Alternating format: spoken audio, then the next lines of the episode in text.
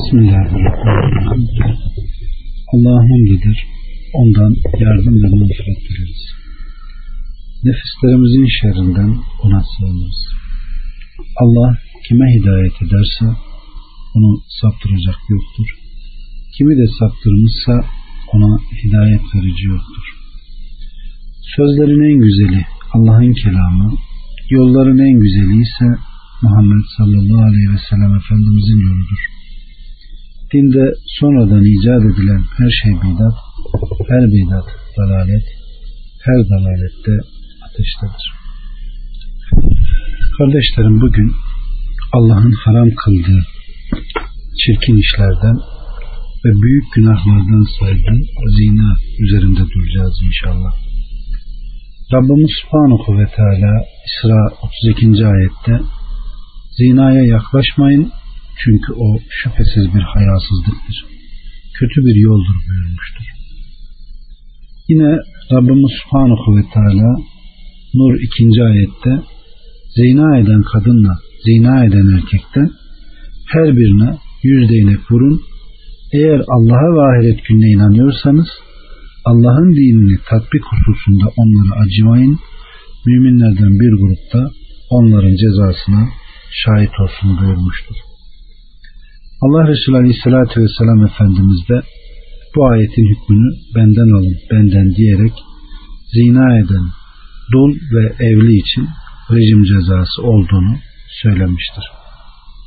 Yine Rabbimiz Subhanahu ve Teala Furkan suresinin 68 ve 69. ayetlerinde onlar ki Allah'ın yanına başka bir ilah katıp tapmazlar, Allah'ın haram kıldığı cana haksız yere kıymazlar, zina etmezler.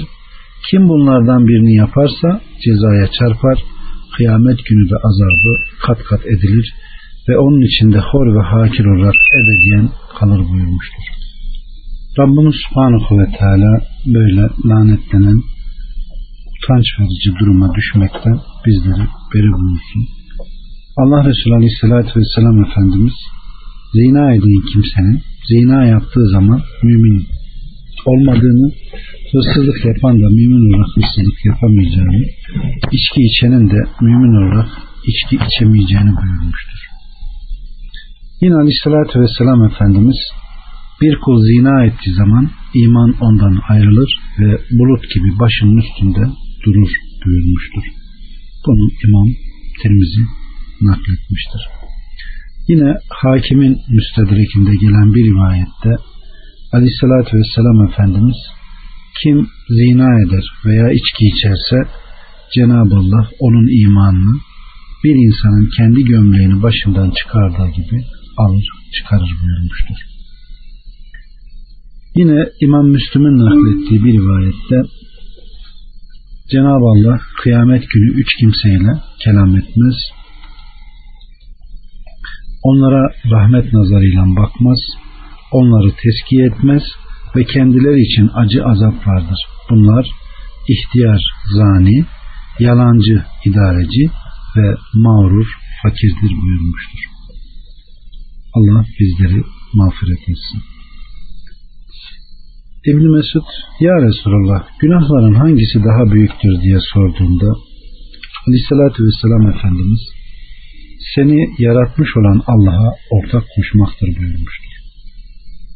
İbn Mesud gerçekten de büyük günah ya sonra hangisi diye sorduğunda Aleyhisselatü Vesselam Efendimiz seninle yemesinden korkarak çocuğunu öldürmektir buyurmuştur. İbn Mesud sonra hangisi Allah'ın Resulü dediğinde komşunun ailesiyle zina yapmaktır buyurmuştur. Yüce Allah da bu hadisi tasdik ederek şu ayetleri indirdi. Onlar ki Allah ile beraber başka ilaha tapmazlar, Allah'ın haram kıldığı cana haksız yere kıymazlar ve zina etmezler. Furkan 68. ayet. Yüce Allah komşu ailesine tecavüzü, Allah'a ortak koşma ve masum cana kıymakla birlikte zikrediyor.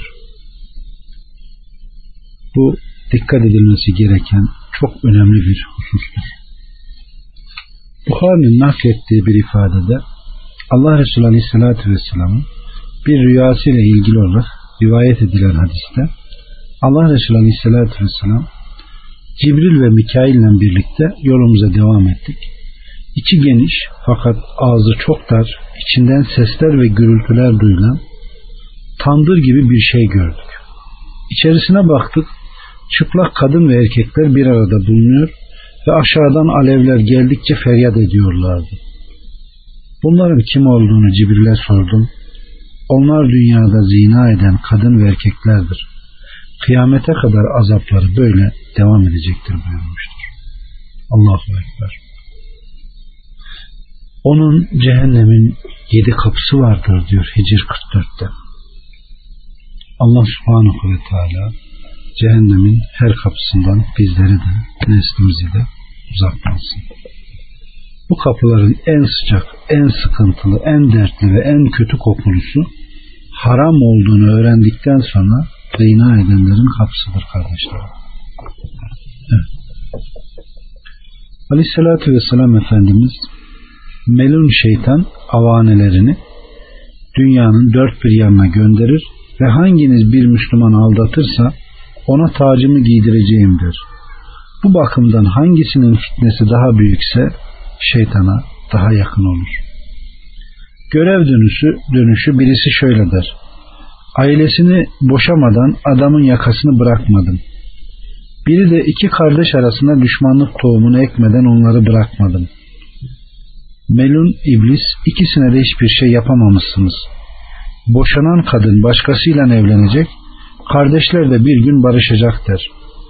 Bunlardan sonra gelen bir şeytan ise zina yapmadan yakasını bırakmadım deyince melun şeytan en büyük işi sen yapmışsın deyip onu taltif eder, kendisine yaklaşır ve ona tacını giydirir. Allah cümlemizi şeytanın şerrinden muhafaza eylesin. Aleyhissalatü vesselam Efendimiz iman bir nevi elbisedir. Yüce Allah onu dilediği kimselere giydirir. Kul zina yaptığı zaman Yüce Allah iman libasını ondan alır ve ancak tövbe ederse geri verir buyurmuştur. Hakim bunu müstedrekinde naklediyor. Yine aleyhissalatü vesselam Efendimiz Ey Müslümanlar zinadan sakının. Çünkü üçü dünyada, üçü de ahirette olmak üzere zinanın altı çeşit zararı vardır. Dünyadaki zararları simayı değiştirir, yüzün güzelliğini bozar, ömrü kısaltır ve daima fakirlik getirir. Ahirette ise Allah'ın gazabı, çetin hesap ve cehennem azabı getirir buyurmuştur. Bunu hakim nakleder.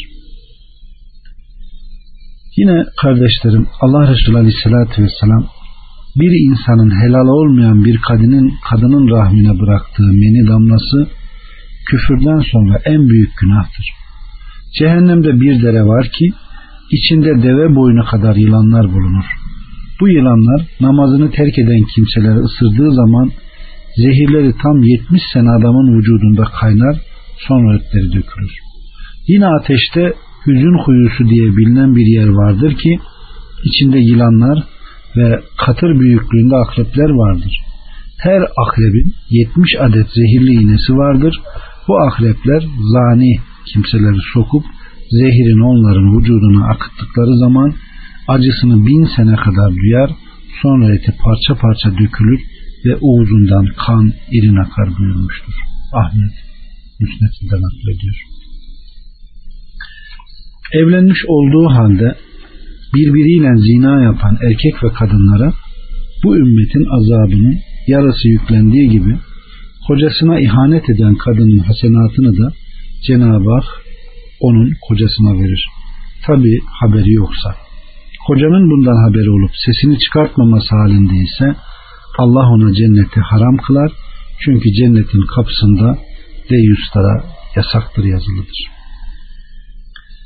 Elini helal olmayan bir kadının vücuduna şehvetle dokunduran kimse eli boynuna bağlanmış olarak mahşere gelir. Onu öperse cehennemde dudakları kesilir. Zina yaptığı takdirde Uğurcu bu haram fiili yaptığını itiraf edecek, adamın aleyhine şahitlik yapacaktır. Allah da ona öfkeyle bakacak, utancından yüzünün eti dökülecek.